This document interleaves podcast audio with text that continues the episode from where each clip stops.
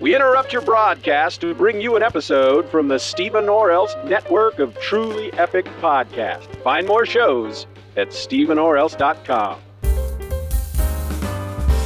Let's do it. A couple of regular fellas sit down and talk about Crisis on Infinite Earths. One of them knows a lot about DC, the other knows very little. That's today on Event or Else.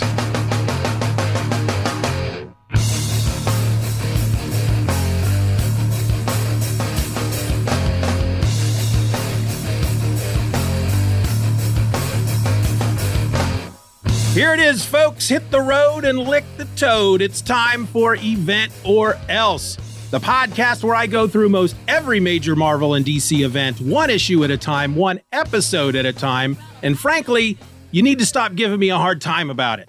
I'm your host. My name is Steven, and we're going to do things a bit differently today. As you know, last week we finished up our second big event, DC's Crisis on Infinite Earths from 1985. But rather than just jump right into our next event, which is going to be Secret Wars 2, I wanted to spend a little time reflecting on the crisis. And since I hate to reflect alone, I've invited a certain someone along for the ride. So, ladies and gentlemen, allow me to introduce our very first guest here on Event or Else. He's known up and down the internet superhighway as one of the OGs of comic book podcasting, and he's a founding member of Comic Geek Speak. He's the almighty podfather, folks, Peter Rios. I sure hope I live up to that introduction. Nobody ever does. How you doing? I'm well. I'm doing very well. Happy to be part of event or else.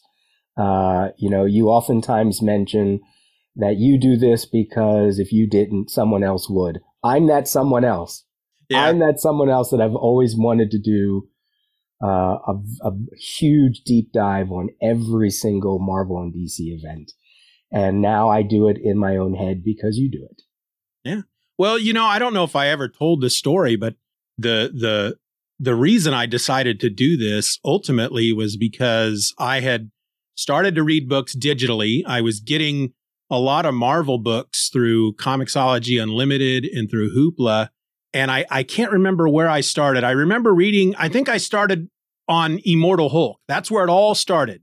I started reading Immortal Hulk, Immortal Hulk and it made reference to Hawkeye killing Bruce Banner with a gamma arrow. And I'm like, oh, when did that happen? And I looked and it happened, I think, in I don't remember what it what Civil, had happened in Civil War Two. I think Civil War Two. That's right. And so I started to read Civil War Two, but then there was stuff referencing an earlier event. So I just kept going back and back and back, and finally I was just like, you know what? I'm just going to start from Marvel Superhero Secret Wars. And then I thought this would make a fun podcast. I'll just do I'll just do both, and that's that's where we started. And I thought it would be fun to just read the events, not read any of the tie-ins. Of course some of them, like when I get into Secret Wars 2, I, I read that as it was coming out. So I read most of the tie ins back then.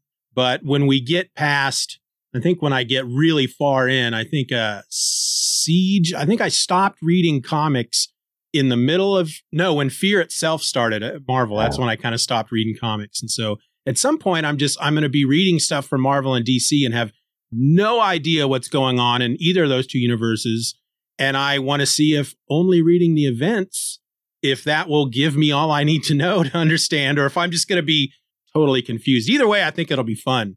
Yeah. Podcast about stuff. It's an absolutely, it's a great, it's a great venture. It's a great idea. And I, I look forward to your journey. Yeah. And now you read, because the, the whole reason I brought you on, you, you told me you were reading Crisis as it was coming out back in 85, right? Absolutely. On, on Okay. On the crisis show that Adam and I occasionally do in the many, many years, I think we only got done with issue six so far. Yeah. Uh, and all the many, it's almost, it's got to be over 10 years that we've been doing that podcast. Uh, one of our listeners coined the phrase crisis kid. Those of us who were there at the time reading the, this event as it was coming out, uh, you know, and, and, I- it, and what, and what that means, right? Like, what does that mean as a comic book reader? What does it mean as a DC fan? And ever since that, I think his name was AJ Campos. Uh, I use that term. I am a crisis kid. Yeah. Yeah. See, I never, I didn't read Crisis back in the day. I wasn't, I didn't get into DC until after Crisis. And it was only because my older brother was buying the books. I wasn't even buying comics at that point. He was, he was going to the comic book store and he'd bring home his books and he would, uh, he had a, a bedroom at the top of the stairs and every night before bed, he would have books lay down on his stairs that I was allowed to read. Oh, cool. And uh, so I jumped in with, uh, I think DC was with uh, Man of Steel, John Byrne's Man of Steel. That's kind of where I started. Oh, see that? Yeah, that's not that far off from. No, no, it yeah. was it was pretty close after the crisis, but it wasn't until maybe it was around 2005, 2006 that I actually sat down and read the crisis for the first time. And then my my son, who was a toddler at the time, he kind of uh, he noticed the trade, and he just he just it just basically became his because he just could not keep his eyes. There are so many characters in that book. Yeah. He just he just could not keep his eyes off that book. There was yeah. so much going on. He couldn't read at the time, but he just loved to pour over that book. That's awesome. And yeah, so so when it comes to uh you know the big events, my first event was Secret Wars. That was my, and I read that at the time that it was coming out again because my older brother was buying the books. Mm-hmm, mm-hmm. Um, so let's just get some very general questions out of the way. What were what were some of your favorite moments from the crisis? I think for me, some of my favorite moments uh, usually involved characters that I was reading at DC at the time showing up in the book, but then also being worried about what's going to happen with them because this is all pre-internet and I wasn't really reading a lot of trade magazines or anything like that. I had no idea what was going to happen. There was only one moment that was quote unquote spoiled, a major moment, um, because of retail posters and, and, you know, whatever. But finding out what was going to happen to these characters. Um, and it could be a little thing like just getting a new costume, uh, certainly a bigger thing like are they going to survive? But then also being introduced to all the new characters.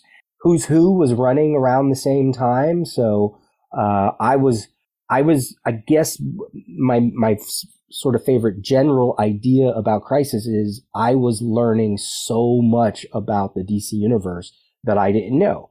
I couldn't read Golden Age comics or Silver Age comics because trades weren't around. Yeah. Um, certainly not digital. And I had just gotten into DC in 1982, like hardcore reading superhero comics in 1982. So I had the perfect amount of knowledge to know who who most of these characters or their relationships to know how that all um, how all that was managed and and how they related to each other. But i wasn't so beholden to these characters and concepts that i was against change i yeah. was all for it. I was like wow this is blowing my mind. This is like i kn- i knew probably more so than I knew reading Watchmen, I knew that Crisis was a major moment in comics. Yeah. So that brings up a question then that I didn't actually write down. You you taught you said you were introduced to new characters in the Crisis. I know Doctor Light was a new character from Crisis. What what other characters were new? The entire Earth Four group, Blue Beetle, Question. Oh yeah. Okay. Um, yeah. yeah. Um, probably some some you know, D, E, F level heroes and villains that if I didn't see them in Who's Who, I may have seen them for the first time in Crisis because Perez was, was drawing everybody and now, wanted to draw everybody. Did he, cause I, I wondered that as well as I was reading this. I felt like there were so many, I mean, I, I'm not familiar with a lot of them, but there were moments in the book like the, the, the World War One pilot that they would show every once in a while. Like I can't balloon guy. Balloon I can't remember. Buster. Balloon yeah, Balloon Buster. Buster. And I, I wondered, did he actually put every hero and villain in that series that was out at the time? He certainly tried, and yeah. it wasn't scripted. You know, you can read many an article where he would say, Marv Wolfman would write, you know, give us ten characters in this panel or on this page, and Perez would give you 100. Yeah. You know, because that dude was crazy. That's just that's just the level of commitment, professionalism, creativity. He came to DC because he wanted to draw the Justice League, and then gets a chance to draw the entire DC universe. Yeah, yeah he he was.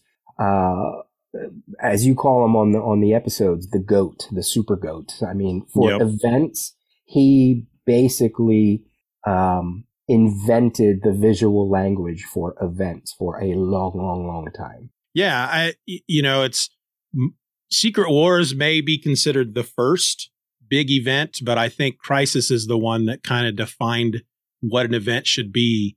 Absolutely. Um, especially with you know there were there there was some tie-in when it came to uh, Secret Wars, mostly with how the heroes got onto the planet and then them coming out and you know wondering how why did Spider-Man have this new costume, right? You know that. But as far as tie-in books, good lord, I I haven't read any of the tie-in books, but I do have digitally. Um, I haven't dug into them yet. The three volumes of the the companion books that contains all the tie-ins and and the fact that it it takes up three different volumes that that's a lot of books that tie in. That's kind of crazy. Yeah. So because Crisis has also has the same thing. There are they're not really tie-ins. They're more like lead-ups or or prologues. There's the monitor appearances throughout the DC mm-hmm. universe before Crisis. There's the tie-ins during Crisis, the ones that have the banners, um, and in between that, which probably most of these issues aren't in those compendiums.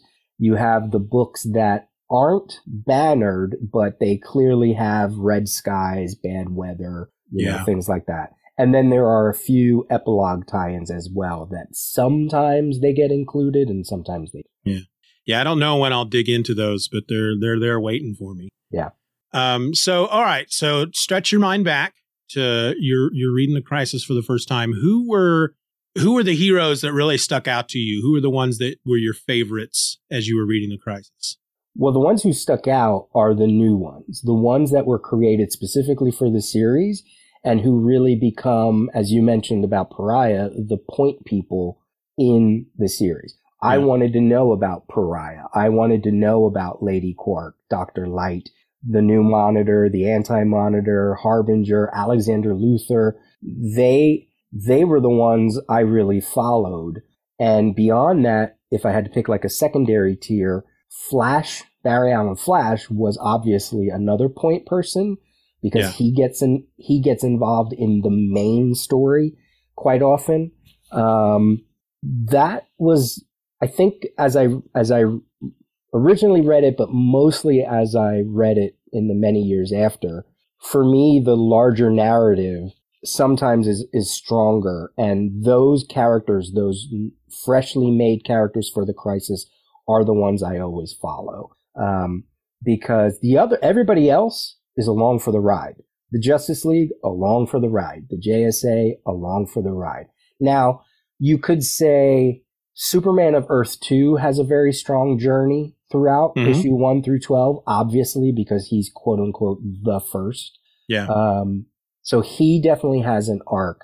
Um, uh, which I, which once you read, especially as I read it as a kid, uh, once you get to those last final chapters, you're like, man, that, wow, just what happens. Yeah. Just amazing. So, yeah, he was, he was one of those guys that, uh, you know, when it gets to those last, especially the last issue, when he's just like, you know what, the anti monitor just keeps getting up and I'm, I'm putting him down. He was, he was pretty awesome. Right. In that, in that last issue. And I don't think you could give, I don't think Superman of Earth 1 could have done that. Yeah. I, I think they purposely gave it to Superman of Earth 2 because one of the episodes you mentioned that he punches a saber tooth. Superman of Earth 1 wouldn't have punched the saber tooth. You know, the Superman yeah. of Earth 2 was a little rougher because if he's based on those Golden Age stories, he did rough people up. And oh, he, yeah. So for him to be the one to stop the big bad and do it in the manner that he did totally makes sense. That was that's what was kind of fun for me. This is probably the third time I've read the crisis, uh, but it's the first time I've read it since I had start since I've started reading all the Golden Age Superman stories with with Ed for the the Superman Super Show. Now we're not that far into it. I think the next book we're going to read, we're going to I believe it's Action Comics 24. That's that's as far as we are at this point into uh Golden Age Superman, but I see a lot of that in this yeah. Superman of Earth 2 and it's it's kind of fun and yeah. it's it's neat seeing that. So um oh boy, what was the question I was going to ask? Oh, now you haven't heard uh, the episodes for 10, 11, and 12 yet, because as the time we're recording this, those haven't been released. But one of the things I talk about in episode 12 is uh, the Superman of Earth 2, his his power level compared to the Superman of Earth 1. Because there's that moment there at the near the end when Superman of Earth 1, he's ready to to take it to the anti-monitor, and Lady Quark says, I got your back, basically. And Superman of Earth 2 just one punch knocks them both unconscious. And that just that blew me away. Is was he a more powerful character? I don't know if it's so much that he's a powerful character, but if you remember in issue 7, once you travel to the antimatter universe, all of the supers could be hurt because there's right. that moment I think with Superman of Earth 2 where he gets punched and touches his nose and says, "Oh my god, I'm bleeding." Yeah. So, so if you factor that in, if you factor that they're fighting the anti-monitor, they're getting bombarded, and then if you just factor in the notion of Superman of Earth 2 at that moment has nothing to live for, but he has everything to die for. So yep. he he could absolutely do uh, you know channel all of that power and rage and emotion, you know, and maybe it's a moment, an element of surprise thing or whatever. They get knocked out hard enough, they get basically carried out, and then yeah. he's the one that's left behind. So I think there's a lot of those factors in it. Okay. Um, so there were a number of deaths in the yeah. crisis. Um, of course, the big ones were Barry Allen Flash and Supergirl, but a, a, couple of them I had some questions about because you had uh, they they make a specific point of showing you in the final issue that Robin and Huntress of Earth Two and Kole of the Teen Titans their bodies were never found. Yeah, and I wondered, does that mean were, were they ever brought back in any kind of storyline before the multiverse came back? No, I think Kole showed up showed up years later, like during the Geoff Johns run, I want to say, yeah. or or maybe a little bit earlier than that. But as far as as Huntress and, and Earth Two Dick Grayson, they they're gone. I mean, they're showing yes. up now, and they have showed up here and there. Paul Levitz, I think, brought brought back uh, uh, Helena Wayne in in like sometime after the New Fifty Two. Um, there was some mystery of who this new Huntress was, and it was a Helena, but um, it, these specific characters, they were fated to die because they were duplicates. And, um, uh, yeah, that's, of all the deaths, that was one of the, those are one of the sadder ones because they, they were disintegrated. I mean, they, it wasn't yeah. even the antimatter wall. It was, right? I think it was the shadow demons just overwhelmed them, if I remember correctly. Yeah. Yeah. So by, do you think then by specifically saying in the issue that their bodies were never found? Do you think that was kind of their way to say, look, these folks are never coming back. So just forget them because we're, I mean, we're not even going to show you bodies. That's, that's how dead they are. That's how wiped from existence they are. Right. Yeah. I mean, that, that's the beauty of the antimatter wall too. As you mentioned way back in the first episode, it lit- literally is erasing people. And we always talk about that on the crisis tapes of it's such a meta metatextual thing. You know, you can make it a scientific thing, matter versus antimatter, but it's literally a comic book thing. Someone is erasing these people from the very fabric of the DC universe. And as far as uh, uh, a Robin and Huntress of Earth 2, yeah, that's what you got to do. You got to, that's why Green Arrow, the Earth 2 Green Arrow died in issue 12. Yeah. Um, because they just could not allow any more, they did not want to allow any more duplicates. So of all of the deaths, you could, you could kind of make the argument, and certainly some writers, um, did this, that someone like Supergirl, someone like Barry Allen Flash, there are ways to bring them back, um, Uh, and there are enough fans that if they brought him back, they would be okay with it. But then there's a whole bunch of other heroes and villains that once they were dead, DC kind of just was like, eh, we don't really yeah. need, you know, do we really need Kole anymore? Wolfman created her for New Teen Titans specifically for her to die.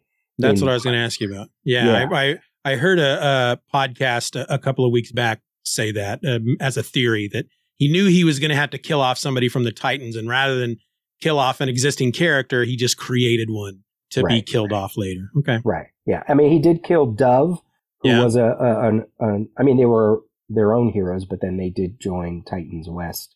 Um, so he did kill. That was another Titan that died. Um, but but the ones that he had his hand in, right? Yeah, he he's he said if I have to ask all of these other editors to give me victims, quote unquote, on for yeah. my death list, then I better make sure I have one as well. Yeah. So speaking of Hawk and Dove, oh, um, I'm sorry, I also forgot Aqua Girl. She was also yeah, yeah, yeah. That's a it's a pretty big list. It's pretty crazy, and a lot of them stayed. I mean, good lord, how long did Barry Allen stay dead before they brought him back? Thirty right. years, something like that. Yeah. So with Hawk and Dove, that's that's something I was also curious about. They they killed off Dove, but we had a Hawk and Dove post crisis, right? Mm-hmm. Was am I re- remembering correctly that Dove was a woman post crisis? Yep. Okay, yes. yeah, it was a new character. And yeah, I don't have a lot. I don't. I don't know that I've ever read any Hawk and Dove. I don't have a lot of history with those characters. It was an okay series. Um, yeah. That's where Rob, Rob Liefeld cut his teeth, right? Yeah, yeah, he did. Uh, it was an okay series. It's an okay concept. Um, they managed to mine Hawk and Dove for quite a while. Uh, and then I think we saw Dove again during, during Blackest Night. Yeah. Uh, he does make an appearance back again, but he right. was one of those that has stayed dead for a long time. All right.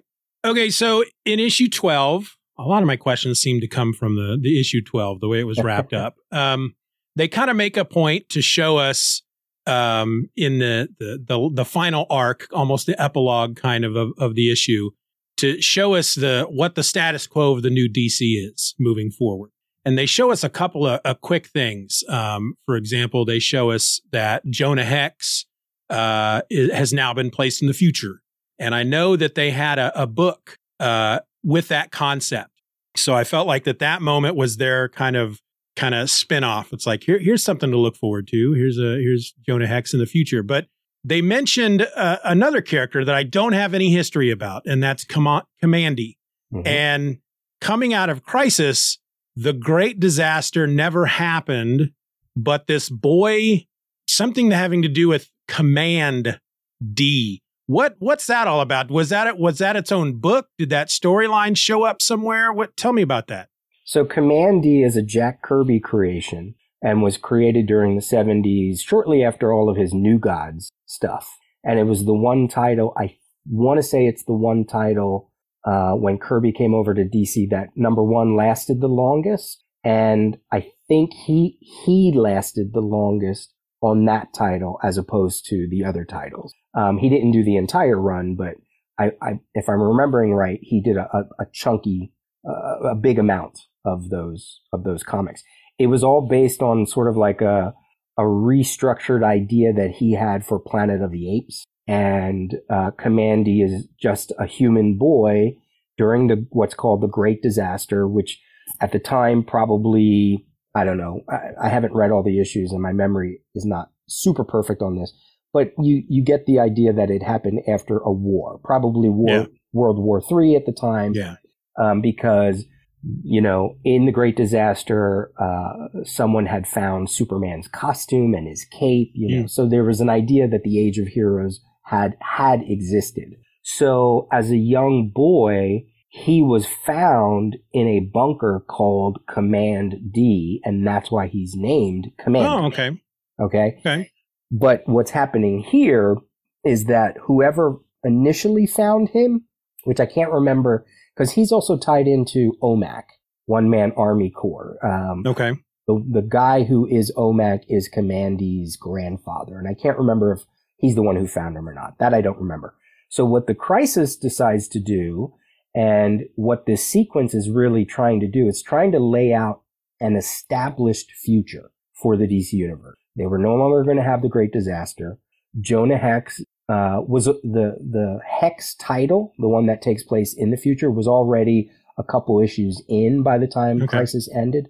So they wanted to say this is the new future going forward, not not the great disaster, but Hex's future, and then eventually down the road, Legion of. Superheroes. So what they did was, since they couldn't have a great disaster, the boy who uh, used to be Kamandi, he is found by this general, General Horatio Tomorrow.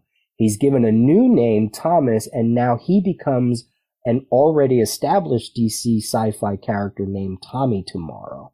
Okay. So they managed, and and Tommy Tomorrow was part of the Planeteers during DC's sci-fi era. You know, Adam Strange, Captain Comet, Tommy Tomorrow, the Star Rovers, et cetera, et cetera. So they basically just took two DC concepts, peanut butter and, and you know chocolate, and put it together. If we can't have Kamandi, we still want maybe those stories, or we want to know that that character could have been around we're just going to make him a new character.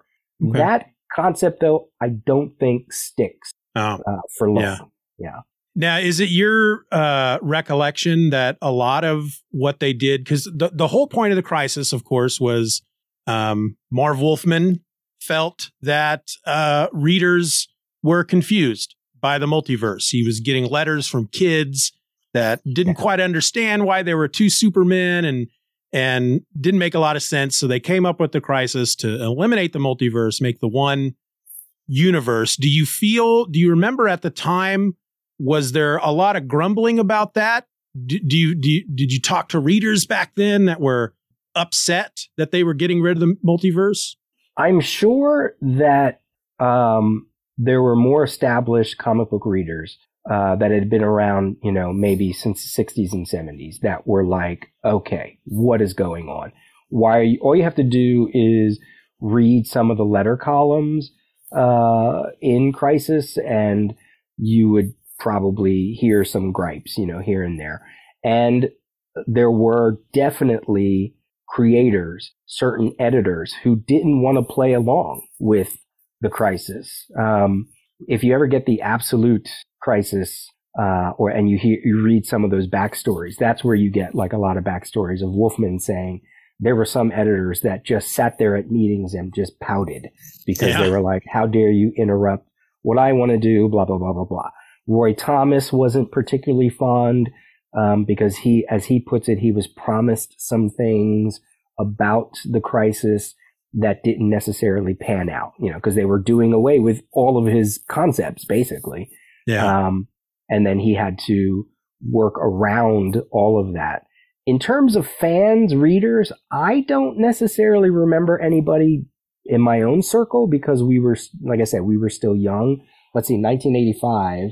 Um, uh, let's see. Well, it, so the first issue came out in January of 1985, which yeah. means I was 12. Okay. So that is the perfect age for you know, to blow a young comic book reader's mind. Oh yeah. With, with this kind of thing. So, um, me and my friends, those of us who were reading DC Comics, I don't think we, I don't know if we knew anybody who was really hardcore against it. Certainly, in hindsight, there are people who I might have read in letter columns shortly after it, you know, where they say things like, ugh, you know, there, there goes all my favorite characters, my favorite concepts. I wasn't confused. So why is DC doing this? You know, which yeah, are all valid right. points, I guess.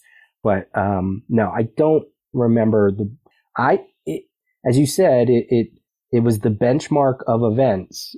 It is the benchmark of events. And, um, it was so different from Secret Wars that it was reading revelations for a, a, a publishing line. And who did that? Nobody did that at the time. Yeah. So even for those people who said they probably didn't like it, I bet you they were reading it.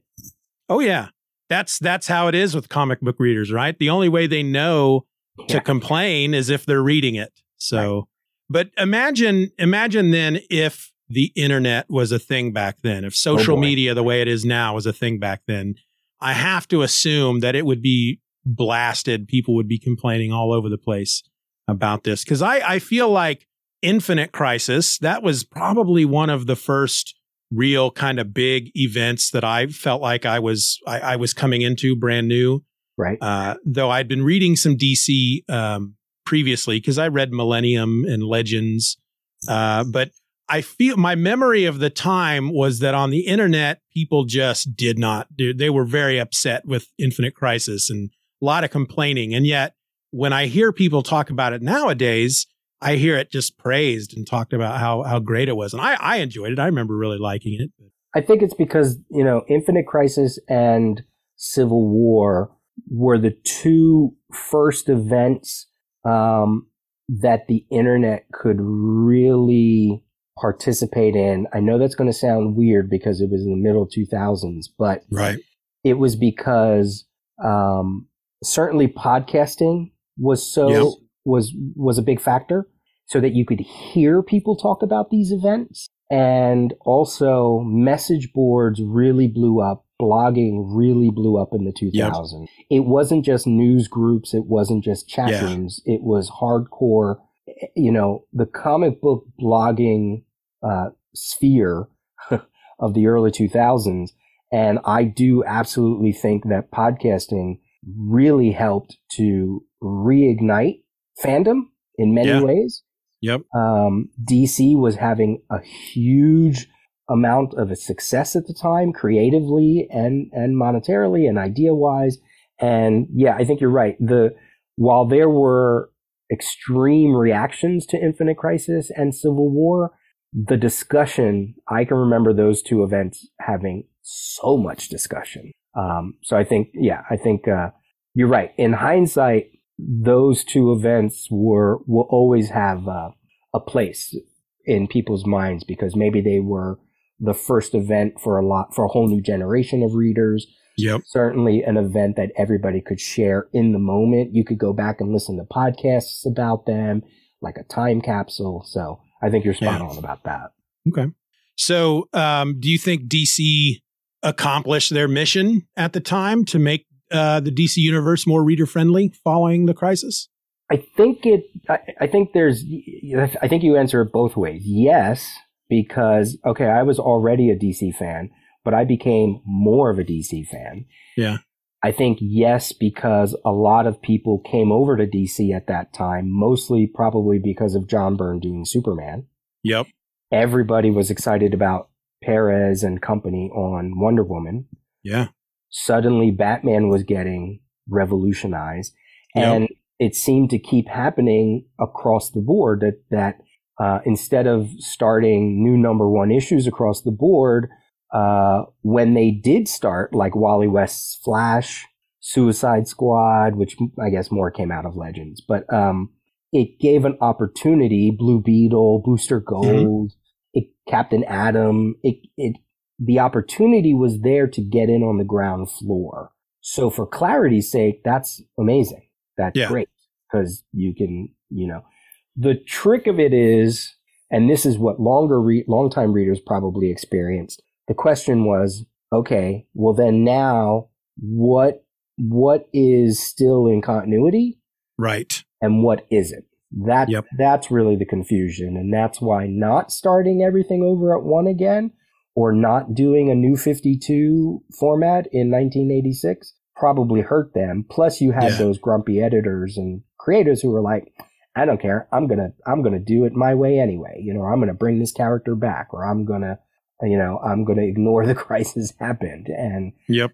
Wolfman couldn't. He's he, he's not in charge of that. You know, Right.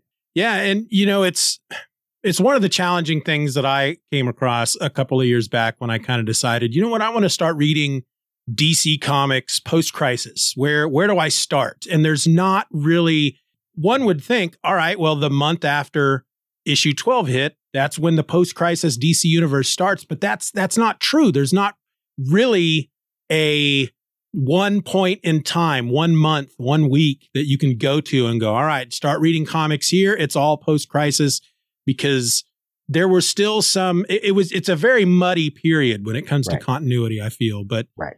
I think in general, um, I think it was a, a better place for new readers, especially new Sure. readers coming in. Um, I know that again, that's that's the whole reason I got into to DC is because my my brother started buying them, and I feel like he started buying them primarily for John Byrne because he had been reading the Fantastic Four and the X Men and mm-hmm. Alpha Flight and all that junk, and so he he wanted to get that. But uh, then I look at the DC comics of today, and it's funny because when it comes to reading new books from the the big two, I've always been a Marvel zombie. But when I look at new books from DC and I look at new books from Marvel, I'm way more into the DC books. The Marvel hmm. books, for some reason, they just confuse me. I don't know. It doesn't feel like Marvel comics anymore. Hmm. DC still feels like DC. I, I I don't know how to how to explain it. I feel like the Marvel Cinematic Universe did something to the comic book universe that makes it a little a little different and it's it's kind of hard for me to get back into whereas DC I just seem to be able to just jump back in. However, having said that, not only is the multiverse back, now we have a multi multiverses and I just I think the the DC Comics continuity today is way more confusing than it was before the crisis even started. Right. And I find that kind of funny. How long do you think it was? I, I think of characters like Hawkman, for example. How long do you think yeah. it was after Crisis ended before it started to get confusing again? Yeah, you had several properties that uh, will forever be um, victims of Crisis. Hawkman is one. Donna Troy is another. Legion of Superheroes is another. Yeah. Anybody that um, was affected by a lot of those continuity changes and it was it it didn't take long because uh you know to to to focus on Hawkman, Tim Truman does that amazing three issue Hawk World series that reignites his, the Hawkman's Hawkman's origin. It's called Hawk World. It gives new backstory. It plays within existing stories. It just expands upon the origin. It is beautiful. It is it is um, it's sad. It's um, it's it's just really great. It's a great three issue series if you've never read it. The problem is because it was so popular, and because they found a way to, you know, this is post Dark Knight, where if you were put in a prestige format book, Green Arrow, The Longbow Hunters, Black Hawk, Blood and Iron, Hawk World, even Adam Strange, The Fall of Adam Strange had a miniseries as well that was in prestige format that kind of they they they used it as opportunities to really dig in deep. It's it was kind of like the black black label line before black label even existed. Yeah. Um, so they took the success of Hawk World and said, "All right, we're going to make a Hawk World series."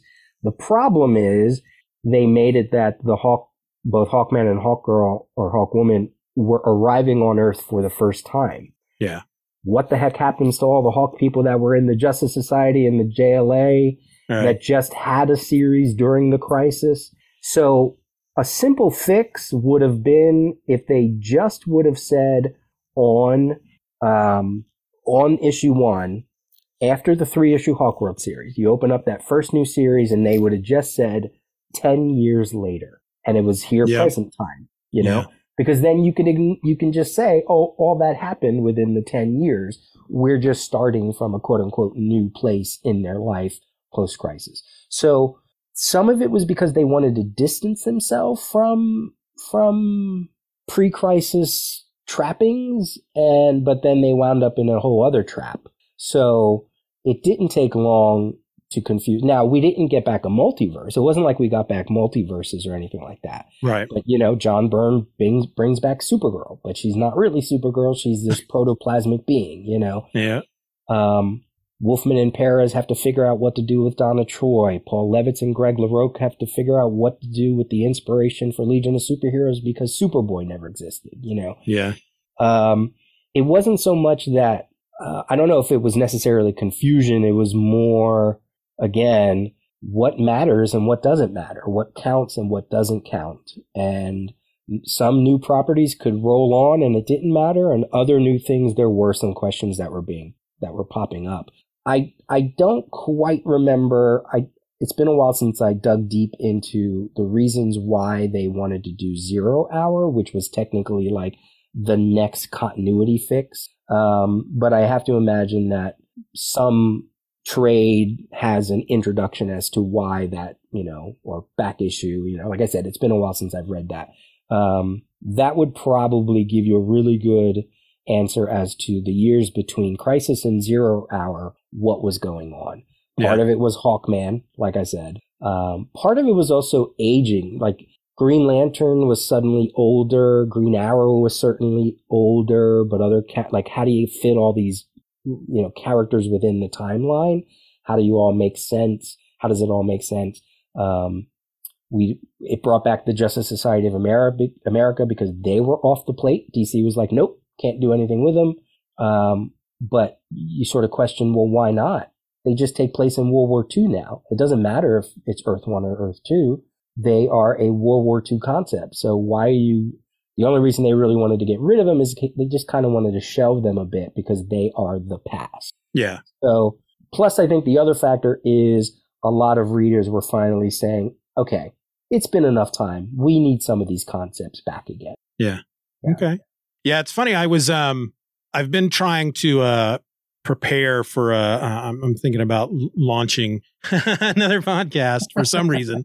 Um but I it, having to do with post-crisis Superman basically and uh I don't know if you've ever gone over to the to the Byrne Robotics site and read through his FAQ, but he does talk about starting, you know, the Man of Steel and um eliminating Superboy and what that meant for the Legion. And, and according to him, his side of the story is that he asked them at one point, so what are we going to do about the Legion? Because if we're not going to have Superboy, then you can't have a Legion of superheroes. And, and he, he claims the editors basically were like, ah, we don't have to worry about that. And then right.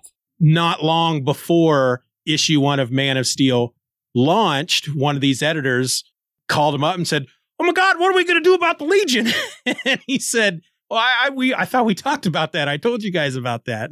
So they had to come up with some way to figure out, you know, why did the, you know, I, what was it that they were just inspired by Superman, hearing Superman stories from the past, or they were initially inspired by Superboy pre-crisis, yeah. and then post-crisis, it's you know it becomes yeah. a whole thing. Yeah, I mean, I think I think the simple fix would have just been at the time you just get inspired by Superman, you know. Yeah. Um, but you know, it became this whole whole other thing. You, yeah, it's it's. I always tend to take Byrne's words lightly because right. You know, he's a he's a great fabricator of of um, or he's a great fable maker, yeah. and he loves to tell fables. And sometimes you're like, is this real? Is this right? Yeah. You know, there's a lot of because there's a lot of other things that sort of contradict whatever. So, um, but whatever, it, it, it, it, it, it is what it is. So that, uh,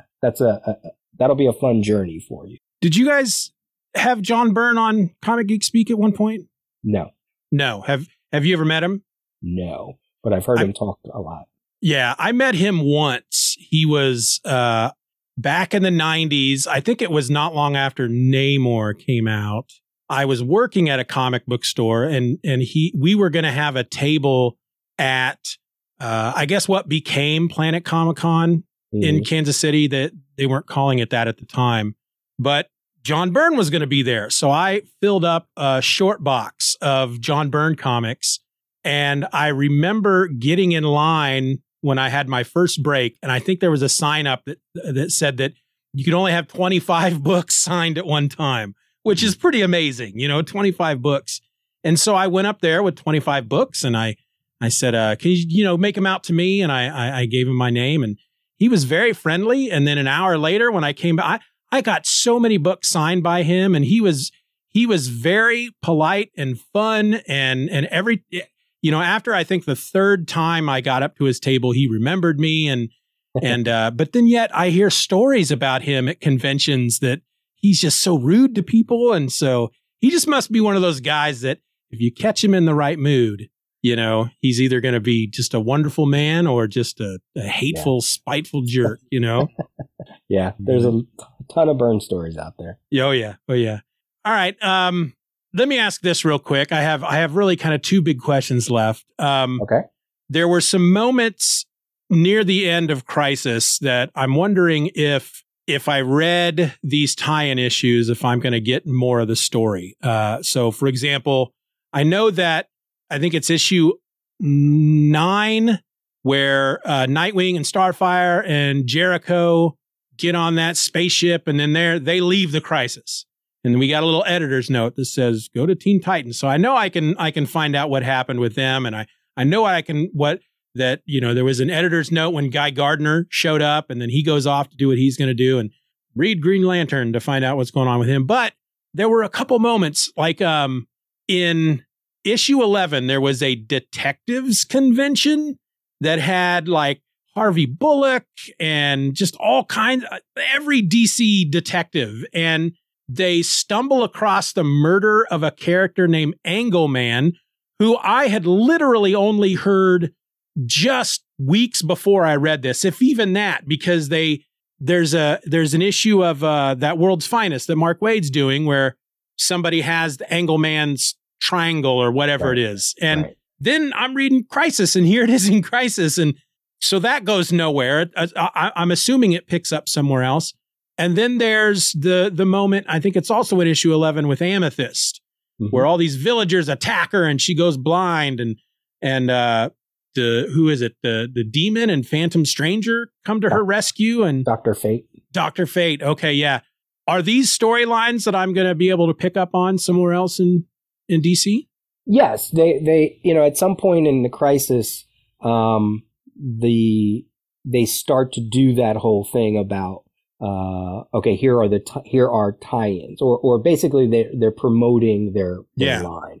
Some people seem to think that that was something that was going on since issue one of Crisis, and it act- actually is not. They, yeah, I don't. It, I don't feel like I saw any of that until mm-hmm. the last quarter of of the, of the of the series. Yeah. yeah, because so so the first issue came out in January 1985. It ran from the entire year of 1985, right.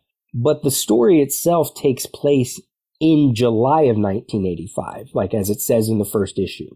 Yeah. Um, and that was because they wanted to set it a few months later than where the actual publishing line was to give them time to, you know, catch up and say, yep. okay, you have four or five months until you have to start reflecting in your books. So that was smart.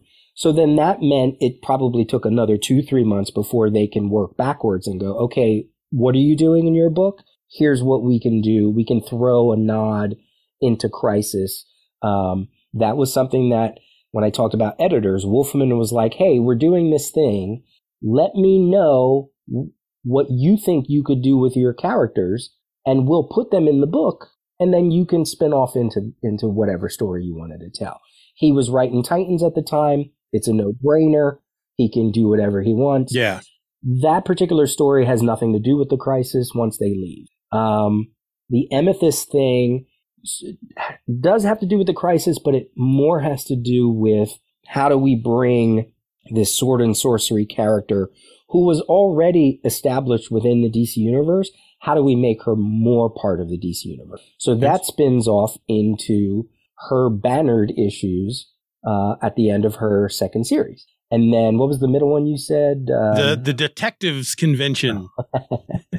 that is that was completely just for the series. That doesn't spin off anywhere. Um, what okay. I love about it is in in the earlier issues of Crisis, as you mentioned, you have all the war heroes that get to have a scene together. Yeah. And that, but that wasn't un, unheard of, right? You could go back and read war comics, and you know those characters sometimes crossed over. But then you had a, uh, a part of Crisis around issue three where all the Western characters meet up together. Yep. Come on, that's awesome, right? Like yeah. you get to see all their West. They probably didn't actually exist all in the same years, but it doesn't matter. Yeah. That's what the crisis yep. is, right? So I think that's another nod to the detective thing. Here's Harvey Bullock. Here's Joni Thunder. Here's was Roy Raymond part of it, and I, I forget maybe Christopher Chance. I forget who all was in it. Um, the mystery we think, um, if I'm remembering it right, the person who who was the killer for Angleman, you could say that it's really a nod to um, the Shadow Demons because okay. that that particular scene takes place after all the Earths merge into one. Yep. So in everybody's mindset, the anti monitor, we don't know where he is, and we don't know what happened to the shadow demon. So I think that was meant to show um, that they're still around. Some people also say that it has something to do with like the big villain war. Um, I'd have to look that up. I'm, I do not know. I forget the particulars of it, but my my gut feeling was that you know people were still dying because the shadow demons were still around. So, or some people also said, and this one I actually like, is that his angle angler device he could go to different dimensions, but huh? technically there aren't other dimension. So he probably tried it and was like, there was a feedback and he blew up. So that could be another explanation. Yeah. Yeah. I, I felt, I, I felt it was odd, first of all, that I'd never, never heard of this character of Angleman. And he pops up in a brand new issue of World's Finest. Yeah. And then I happen to read them, him mentioned in this, in Crisis. I thought that was kind of fun. Yeah. Um, but it was, it was kind of a weird scene. The, the, the scene with all the war heroes and the scene with all the Western heroes, that all made sense because it had to do with the towers and, you know, it, that all made sense. But this one just came out of, it felt like it came out of left field. Kind of, there, there's also another one. I, it, I don't know if it's in the same issue or not, but we get, we, we get a few panels in Gorilla City. Mm-hmm. And I don't know if Detective Chimp is normally somebody who hangs out at Gorilla City, or if they just thought, all right, let's get some. Because there was also a guy there called Sam Simeon, mm-hmm. and I don't. I, I mention it in the episode when we get to that when when that episode comes up, but part of me felt like I don't know if characters like Detective Chimp or Sam Simeon just hang out in Gorilla City, or did they just put them there because they're apes? You right. know, right? So exactly. th- those are both kind of weird. But even that one still made a little bit more sense. It didn't feel like it came out of left field because you get an update on King Solovar, who was right. injured like way back in issue two or three or something. Right. So yeah, but I think uh, the the most fun I had with this series, there was a couple, there was a few moments where just coming across characters I'd never heard of or seen before, and well, we'll use the character of Mento, for example, because I asked you who he was. Yeah. and, you know, like I said, I've read this three times and I don't remember seeing the guy the first two times. And I, I've just within the last couple days, I realized why he stood out to me. And that's, uh, I don't know if you've ever heard of the Aquabats. Yeah. They were a, they're, they're a band from California who dresses up in costume and they, you know, like, like they're, a, they're like they're a kids show and they had their own show on TV called the the Aquabat Super Show, which uh-huh. you can find on YouTube. They're wonderful. I love them. Uh, but like their first episode features a villain named Man Ant, who is a man sized, half man, half ant guy. and his minions wear like black and purple costume type things, and they wear motorcycle helmets with antenna on them. And that's what Mento looks like he's wearing a motorcycle helmet with antenna. And I was really kind of disappointed when I when I went out to try to find where can I read more about this guy and everything I found he was in a completely different costume. I don't know how yeah. do you have any idea how long he was in that costume? Not long. I think yeah. it might have been his his was it his first costume? I don't remember now. Um and he's drawn in that costume occasionally. Once he gets yeah. into New Teen Titans with Wolfman and Perez. They they they sort of redesign his costume, I believe. Uh, it's it's not long. It's not long. He, I just found his look to be wonderfully ridiculous. Yeah, it, it looked very. It, it looked really homemade. You know, I could totally see that character showing up on like a, a, a one of these shows nowadays, like Peacemaker or something, with just a spandex suit with some shorts and a, and a motorcycle helmet that he's glued antenna on. Right. I just found him very fun. But the one, the one character really stood out to me. And I think it was issue number 12. I think he's in one panel and then he dies. The bug eyed bandit. Bug eyed. Does he ever come back? Oh, I don't know. Um, I'm not sure if he does. I mean, Wolf, uh, Perez was definitely one of the motivators behind killing off what he considered to be silly characters. Yeah. you know, and uh, uh, there's another character named the Ten Eyed Man, who he was like, "Come on, we need Yeah. to kill." Him. In fact, I think he's in the same sequence where Robin and Huntress die, um, and he's like, "I'm I'm gonna kill him off." So apparently, the Bug-Eyed Bandit, uh, there was a son of the Bug-Eyed Bandit Okay. uh, that showed up in Adventures of Superman 608 from 2002. oh, So, and then there was a Bug-Eyed Bandit, maybe the same one within Villains United during Infinite Crisis. So he has make, Huh. made a, okay. you know, a secondary I- appearance. When I when I ran across him, you know, because I was I, I read that issue and then I go to make a list of everybody that died in that issue because I wanted to talk about it on that on that episode, and I see this character. Uh, you know, this I find a list and I see this character named the Bug-Eyed Bandit, and I was I just shook. uh, What is that? And I so I go back and I look at the issue, and it's literally one panel. Him and I think it's Clayface Right. die in the same panel.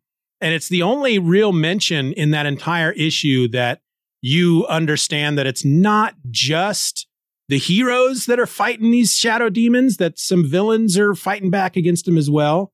Right. Uh, but I had to look them up and, you know, found out that he was a he was a foe of the Atom, which made a lot of sense to me because he controlled little robot bugs and stuff. And I just I found I find characters like that really interesting, and it makes me wonder when they're going to show up on you know some of these. I haven't really watched much of Doom Patrol, but I figure if if if a character like that is going to show up on one of these DC shows, it's either going to be Peacemaker or uh, the Doom Patrol. Yeah. He, so a ver, a version of the character shows up on the Brave and the Bold cartoon. And in the Arrowverse, there's a female version, uh, na- named Brie, Brie Larvan instead of Bertram Larvan. so she has, that character has also shown up in the Arrowverse, not with the costume, of course, but Yeah. Yeah. I always and, and I love the yeah, the names. I love when they give these heroes and villains their their real name, their real identity, their name matches their their hero or villain Right. identity. yeah, yeah, yeah. Yeah. Johnny Storm and stuff like that. That just Right, Johnny. Blaze, you know, that's it's that's funny. Uh who who Jack Russell? That's that's like a dad joke to me. Jack Russell calling a, a werewolf character Jack Russell just makes me laugh. um the last character I wanted to talk about because I gave this guy a lot of crap throughout the issue. Any issue that he showed up in, I gave him some crap because Can I guess I who think it is? he's he's yeah, go ahead. Is it Psimon? Yes, he is the dumbest looking character I've ever seen, but he's treated almost with almost yeah, I can't say it, almost with some reverence. Like he was a feared, powerful character that if he showed up in a book, you were like, "Oh no, it's going down now." Was who who was what books did he show up in? Who was his hero or heroes that he'd go up against? I think it'll it'll all make sense once you find out he was created for the new Teen Titans. Oh, okay. Well, yeah, that makes sense why he shows up a lot in the in the series then. Exactly. I just, you know, he just looks so ridiculous. He's a Wolfman Perez creation. He was part of a team that Dr. Light, the original Dr. Light, created to fight, uh, or well, to, to be, you know, crime people. Um, but then they went up against New Teen Titans. And then eventually he took over the team of the Fatal Five. They were called the Fatal Five. Um, or is it the Fearsome Five? Wait a minute. It's the Fearsome Five. I, I always get my fives confused. Yeah. The Fearsome Five. And he was created, I mean, he, he eventually took over leadership and he has mind powers. Yeah. The fierce, the fearsome five were also, um, they went up against the new Teen Titans when they crossed over with Batman and the Outsiders, which was a, a really cool two issue crossover. And they were also used much later, including Psimon, when uh, Judd Winick was writing the Outsiders series in the early 2000s. yeah. Um, he's been so they've been around for a long time, and he is fearsome, even though he is so ridiculous looking. Um, but as as you said, you know, he's a Wolfman Perez creation, so of course he's in the crisis. Well, and the thing is, I think I could take him just a little bit more seriously if it were not for the ponytail. I mean, if you're going to have the top of your head removed and replaced with a like a glass dome so people can see your brain, just shave all your hair off. Don't don't. You're you're like one of these guys that ha- is bald on top but leaves the ring of hair at the bottom. You know what are you clinging to there? Just shave it off Right. because right. it looks ridiculous. No offense to anybody who looks that way. I call that the Lou Grant hairstyle. but uh yeah, he just whenever he'd show up and he'd he'd be like, "Mm, "I'm a villain and I'm going to take you down." I just I just I just couldn't take him seriously, but he he did come across as a very powerful guy. Mhm. And then of course you give him the name Psimon, just ooh. It's he's a real it's again it's like a dad joke. It's those Yeah. ridiculously awful wonderful things at the same time. Yeah, I mean, New Teen Titans was such a popular series, but you got to remember it spawned out. It, it- it first hit stands in 1980, so it is both a 80s book, but still has echoes of 70s Yeah. Bronze Age ridiculousness, you know, and that's why you get characters like Psimon, um, Yeah. you know, which I think his real name is Simon, um, and that's why he's named, yeah, Simon Says. So, I wonder if he likes to do drawings. That's a that's a callback for folks our age. You know, because I I I was also twelve in January. And I you know like you, I would have turned thirteen during the crisis. So, Right. um, now I threw out a theory at one point in one of the episodes, and I know you've had a thing or two to say about the anti monitor when his look changes partway through the the series, and he he puts on this new armor and um my theory is that the reason because they're they don't really give you a reason that he changed his armor uh, or his look. But my theory is that George Perez got tired of you know he was already drawing so much, and he you know you got the anti monitor. He's got all kinds of stuff on his costume, little lines and pipes and things hanging off him. And he's like, I got to streamline his look to make it easier for future issues. So he just gives him that slick armor. That's that was my theory. I, I I don't know what it is. Um, Adam and I we we we call it his whale look. Um, Yeah. I I don't like the second costume. I yeah. I, I don't know. You know, you could have changed the costume and come up with something a little better. Maybe it is meant to have all that tubing because Supergirl did really almost destroy his body, and he has to have Yeah. some kind of containment. But he looks partly like a Michelin man and partly like a Yeah. wh- a whale, and it's like kind of like "Uh, that's not. He's not. It doesn't look as intimidating as his first look. And, yeah. and maybe Perez wanted to just get away from, as you mentioned, looking too much like the monitor. Yeah. You know, and there's I think there's a for for me there's appealing things about both of his looks and there are unappealing things about both of his looks. Um it almost feels like the the first version of the anti-monitor is like 70s anti-monitor and then the new, you know, the new armor is 80s anti-monitor. That's that's kind of the way I look at it. Yeah, New Coke anti monitor. Yeah. Yeah. Kind of like when they they in Secret Wars when Doctor Doom updates his armor Yeah, uh, but that was primarily because that was an edict from the toy company, sure. which is right. Of kind of fun to learn stuff like that. Yeah. Um, final thoughts on the crisis. Um, well, can, can I throw out some things that you talked Yeah. about that I think um, uh, are fun and and others some there's like one or two higher concepts. Um, here's a silly thing. Um, early on, you you were talking about Pariah. You kept calling him pink hair. He has purple hair, Okay. uh, and I'm a, I'm purple's my favorite color. So I was I was like, oh. I, I, you know, it probably shows up looking like pink in some of the things, but Adam Yeah. from CGS actually cosplayed as Pariah nice. in in front of Perez one time, and he has a picture Oh, with boy. him, and it was how amazing was that? now, Adam Murdough, uh, anybody who might not know, um, he is probably considered uh, another crisis expert. Um, in fact, when I when I teased the other day on the event or else Facebook group that I was having a crisis expert come on the show, I think it was Ian Levinstein replied with something like, uh, "Oh, are you gonna muddle through it?" And I said, "No, we're gonna stump a little bit or something like that." But uh, yeah, he wrote wasn't his uh, uh, uh he write a thesis on because he was remind me the the the course he was taking in college first of all I wasn't it it a pop culture Yeah, it was like a pop culture Yeah. course. Yeah, okay yeah, And and, then he wrote he- his thesis on the crisis. Yeah, And is it is it published out there on the internet? Oh Didn't yeah, one point yeah. you put it you out can there? find Yeah. it online. Yep, we have links to it. Yep. I should have I should have read that before I even started this whole series. You know. He reads But- from the from the thesis every now and then on whenever Yeah. we do the crisis tapes. He'll pull out a passage every now and then. Yeah. I mean, he goes really high concept into the the the writing aspects of it, the revelations aspect of it, um, um, connections, metaphors, things like that. It's amazing. Yeah, it's really great. Yeah, have to go read it? I haven't even read it yet. I like I like to hear it from his words. Yeah. Um, you in in the second issue of Crisis, in your second episode, you talked about Anti Monitor being in shadows. Um, you know, I think you were wondering what readers, who we thought the readers were, or no, you said something like it's a new villain, so we don't know who he is yet. There was belief that this was not a new villain, but that it was an established villain Yeah.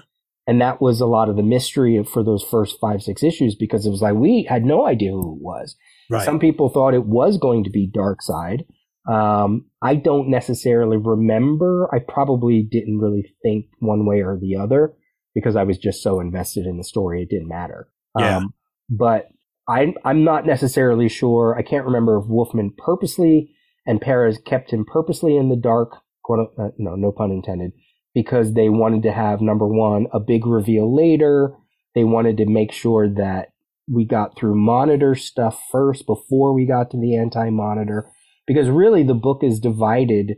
First of all it's divided in half. It's also divided in uh, thirds every Mhm. four issues and it's also divided every two issues if you really go in and sort of study like what Wolfman is touching on, every two issues is its own thing. Like for instance, the villain war is only two issues. Okay. The um, dealing with after after they merge um, Earths one and two, when they have to do four X and X S, that is two issues. You know, so everything's Yeah, sort of okay. divided up that way. So yeah, so the mystery of the villain was a mystery for some readers. Um, and then probably the biggest thing that, that you talked about for a couple issues that is worth discussing is this notion of Superman, Batman, and Wonder Woman not being the main characters, Right. right?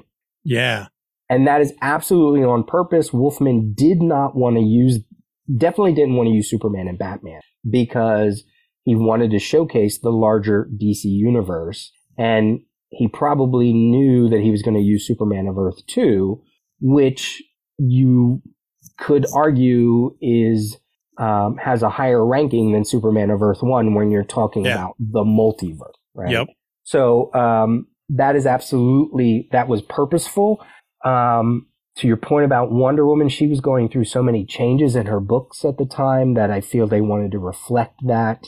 But the other, the bigger notion is, and this is something that I've been meaning to study for a while. The very concept of the Trinity did not exist pre-crisis. Yeah, You Right. know, certainly Superman, Batman, Wonder Woman are very popular. Even some of the cartoons, you always had to have three of them. But the notion of them being the Trinity, the leaders of the DC universe, Yeah. Um, you know, part of me thinks it's because of Kingdom Come more than anything that that really was a, a notion. So, um, yeah, it's great. It's great that we don't have them. It, you know, Hal Jordan doesn't even show up in the book at all. You know, That's a good point. I didn't even think about that. yeah, it's all John Stewart.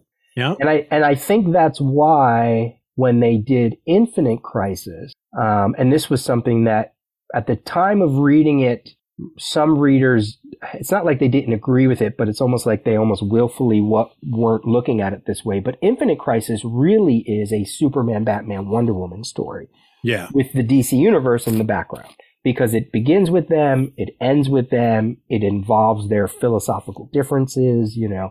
And I think the writers of that purposely did that because they were not center at Crisis on in Crisis on Infinite Earths. So Yeah.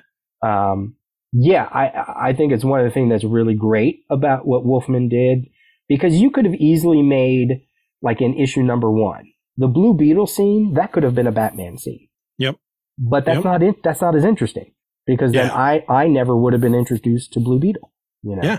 So Um, so, I, so I thought that was great that you noticed that and and that you took time to to talk about that because um, it's, it's I mean, the main point.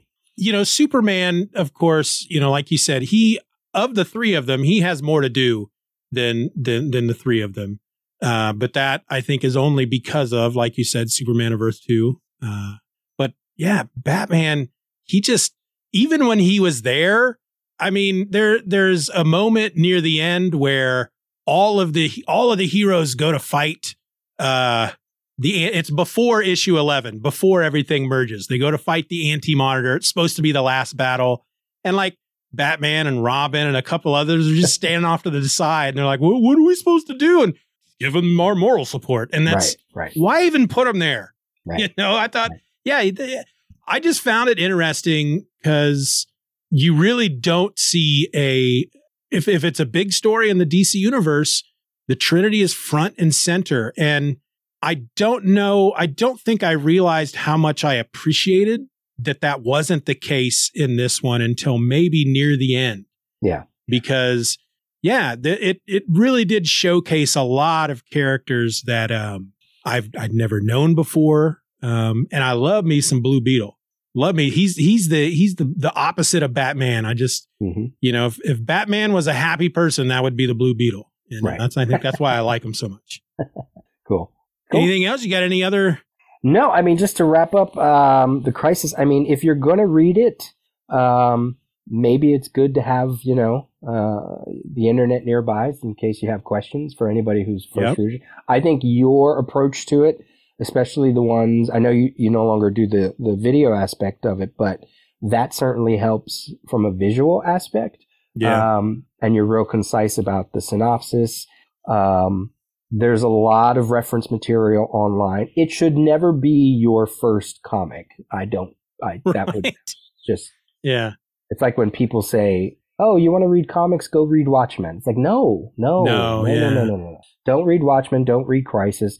Um, uh, it was a moment in time. It has been it has been duplicated, it has been copied, it has been emulated, it has been, you know, whatever. I think the only other event that comes close to it and actually might beat it in terms of everything was Blackest Night for me.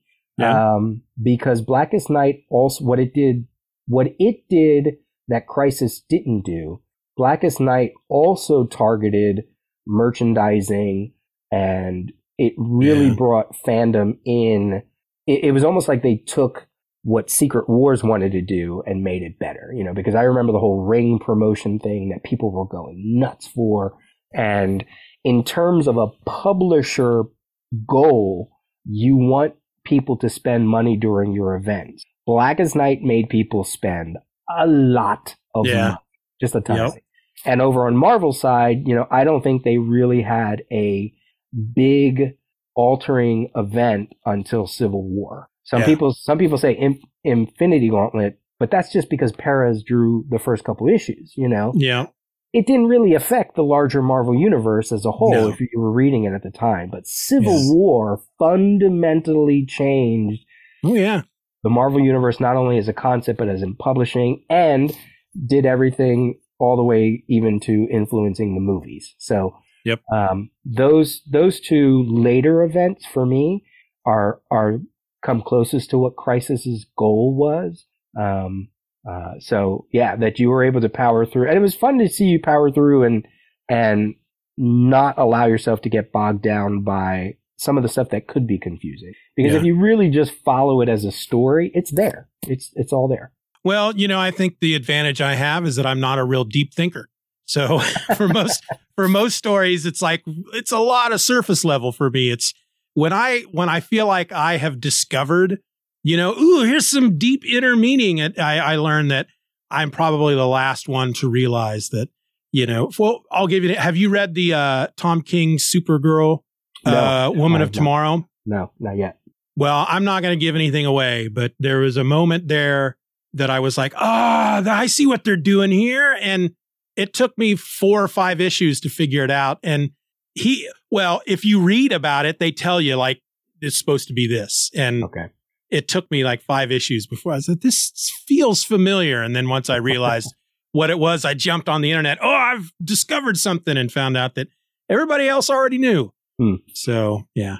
Um, so the next event, well, actually, I want to say real quick because I, I think I mentioned it in the last couple of episodes, but I do want to remind folks yeah, I did get away from the video aspect because that's what has been causing the delays uh, is just the idea of putting those videos together. Ugh, it's it's They're a lot beautiful. of work. Beautiful, they're beautiful, but it's a lot of work. Yeah. I do it all on my freaking iPhone. That's all I have, and it's yeah, it's a lot of work.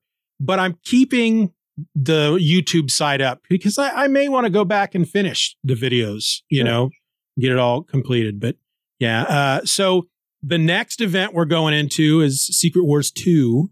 Woo-hoo. Um, give me a just first thing that pops to your mind when when you hear Secret Wars Two. a hot mess. Yes. Yeah. I mean, that one, I'll be real interested to hear what you have to say under the topic of how does it read as a story versus do you need to read the tie in? Yeah. Yeah. Um, I read the first issue recently, and there were a number of moments in there that I'm like, I just, where did this come from? This just, you know, eh, there's a lot of stuff that happens that just seems to come out of the blue. But if you're reading the rest of the Marvel universe, it makes sense. Right. And uh, along with that, there's some of the tie-in issues. I, I, I read an issue of Captain America a couple of years ago that you know they all have in the corner, the front front cover in the corner, Secret Wars two tie-in issue, and the only tie-in in the entire, I think it's the one, the issue where he's fighting the armadillo. Armadillo. I have that issue. and- yeah. yeah, you get the the Beyonder show up as uh just a white humanoid figure who's hiding in the background. He watches, he observes him at the beginning and he observes him at the end, and that's it. And that's the tie-in. There's, you know, it's. I think Jim. I, I think Jim Shooter saw what they were kind of trying to do with the crisis, and he tried to do that there. And I, Right. I don't, I don't think he really pulled it off. Right. Yeah. But yeah, I'm gonna. I think, I think that's gonna be a real fun one to go Cool. through. Good luck. So yeah, I don't I don't know at this point uh, if we're going to start right away the following week. Um, as of the time we're recording this episode, the episode for issue nine went up, and we still have uh, 10, 11, and 12, and then this. So I'm about four weeks ahead of the game. Uh, but I haven't I haven't quite read. I, when I read that issue of Secret Wars two, it was uh, it was last year. So Okay. I'm I'm ready to to kind of dive in and you know start taking my notes and see what I can pull out of it. But yeah, that's going to be I think when the exercise of how much am I going to get out of this story without reading the tie-ins, I think this is the one that's going to test my my Yes. sanity. Absolutely. This may be the one that may that I might decide I, I'm not going to do this anymore. I'm, I give up. I'm done. And I know that there's stuff coming up. You know, I think when I get into books like Secret Wars, the the John Hickman one, I think that may be the one that pulls me out of doing this because Mm. you know I like John Hickman, but he just can sometimes can his concepts just go over my head. Yeah. I'm, Sometimes. I, yeah, I'm a fan of his work, actually. I, I, I adore that kind of, Yeah, you know, that, uh, it's, it's a little Morrison-y. Uh, Yeah. It's a little, uh, it's even, I, I feel like he, he also learned some things from like, um, uh, not 2000 AD, but just, just a different, it's just a different way to look at comics, you know? So I, I think- yeah, I love that work.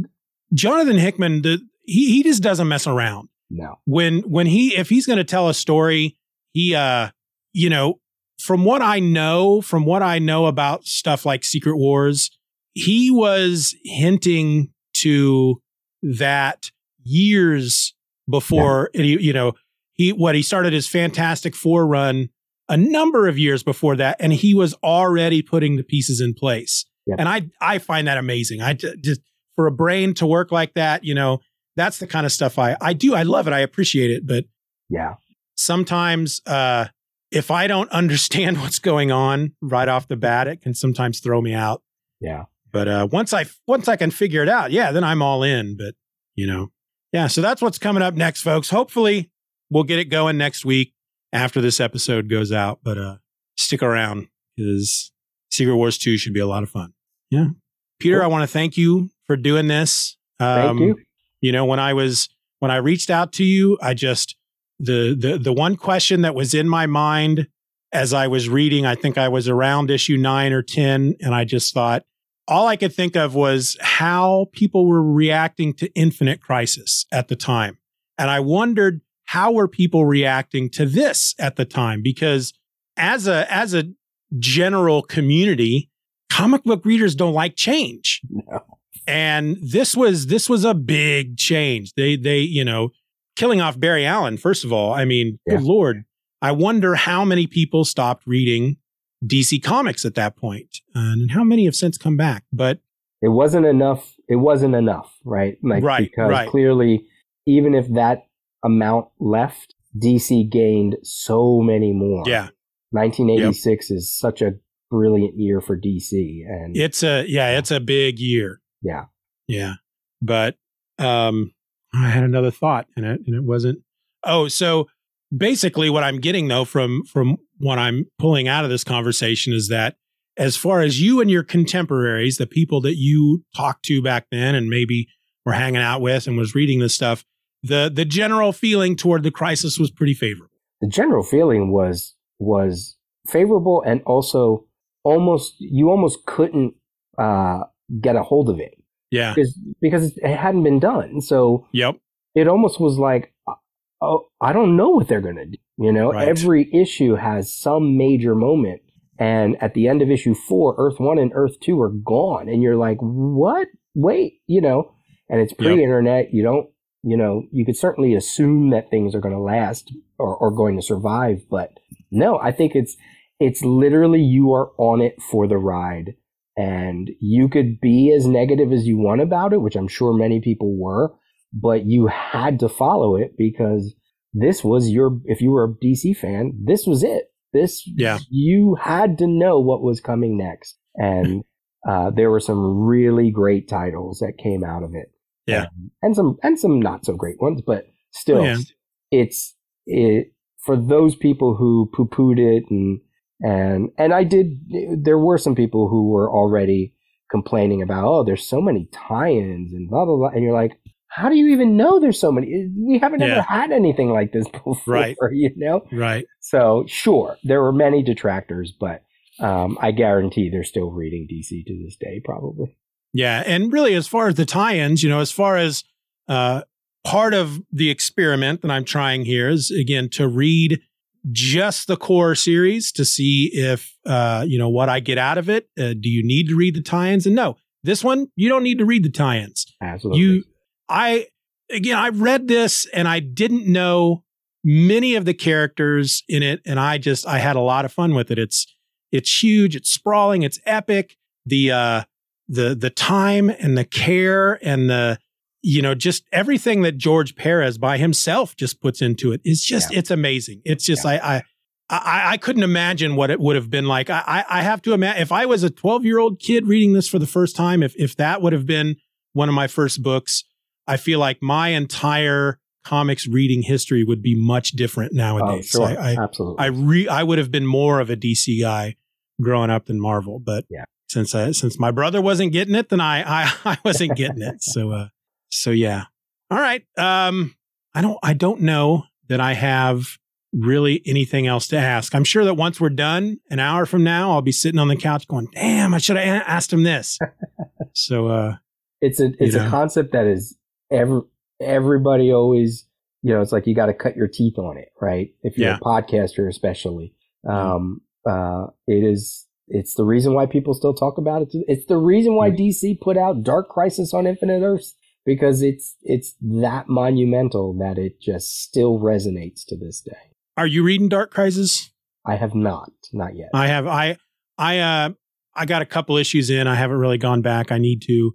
it's not the same I don't want to say it wasn't doing anything for me, but um I think I need to I, well it might be complete now. I think it's done. So I should probably go back and read it. I think I don't think that's something I could have read month by month. I just yeah again, really high concept stuff.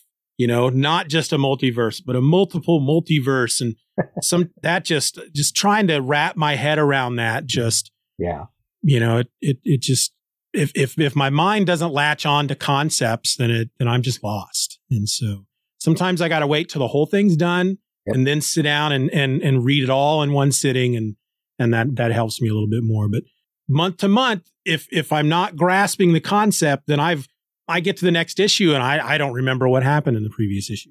Yeah. Yeah. I'm, my event reading stalled out, um, with, and not because it was bad, but, uh, I just ne- haven't, I didn't finish Metal. I did read Heroes in Crisis. Um, but in terms of what they were doing with the multiverse and all that, my knowledge stops around Metal. And Yeah. I, I don't un, I, I don't have it in my brain yet what's going on with like Dark Crisis and, Yeah. and Justice League and all that was going with Perpetua. I uh even it's gotten a little too unwieldy for me as well. So Yeah. I I've tried to read Metal twice now, so yeah. I know I'll lo- get back I to said, it, I, but- I love it. I actually I, I Yeah. really do because it was a whole it was a twist on instead of the multiverse, it was like a underneath, which I can handle Yeah. that. That's Yeah. cool. But now when you give me multiverses of multiverses of multi, it's like okay, now I think Yeah. I'm a, we're done with this. Well, we need to move. DC needs to find a new way to tell events, and yeah. this is and it. you know honestly when it comes to these these these high concept things like that once i can just once i can figure out what the theme is what what really are they trying to say the the all the metaphysical aspect of it the science and all that doesn't doesn't affect me anymore it's like Right. all right i know the story that they're trying to tell now and now Right. I, right. but if you know, speaking of metal, when Scott Snyder, when he got onto Justice League, it was almost the same thing there. I read the first issue and there was just so many big things that he was throwing at you that I just I, I had to walk away. It was just too Yeah. much. Yeah. So I think I, I feel like books like that, a Justice League, for example, you already know that you're going to get big epic stories. It's the Justice League, you know. But I feel like they almost you need to start small. If you're going to start with a just you know a Justice League book, ease into it. You know, Yeah. don't throw the don't throw the the giant universe concepts at the at the reader right away. Just let's get used to the characters a little bit first. You know, I don't I don't know. That's just me. But uh, again, yeah, thanks for coming on. I, Sure. I, I appreciate it. Um, I didn't do this with Secret Marvel Superheroes Secret Wars because really, that is a surface book. You know, there's really not you don't you don't have to look deep in that one. It's a I, I said it before. It's like a popcorn movie. It's just a lot of big explosions and a lot of fun. Um, but this one is way deep, and uh, I felt like I had to I had to uh, round it out with a little discussion. Very So, cool. Yeah. I'm All right. thankful that I was able to help you out with that. Yeah, thanks. Event or Else is a presentation of the Just Another Fanboy podcast. Questions and comments can be directed to eventorelse at gmail.com. You can support the show for as little as a dollar a month over at the Patreon by going to patreon.com slash Stephen R. Orr. And in return, I'm going to do my very best to get you and your fellow patrons episodes just like this one before anybody else. I also encourage you to rate the show wherever available and share this podcast with a friend. All links will be in the show notes.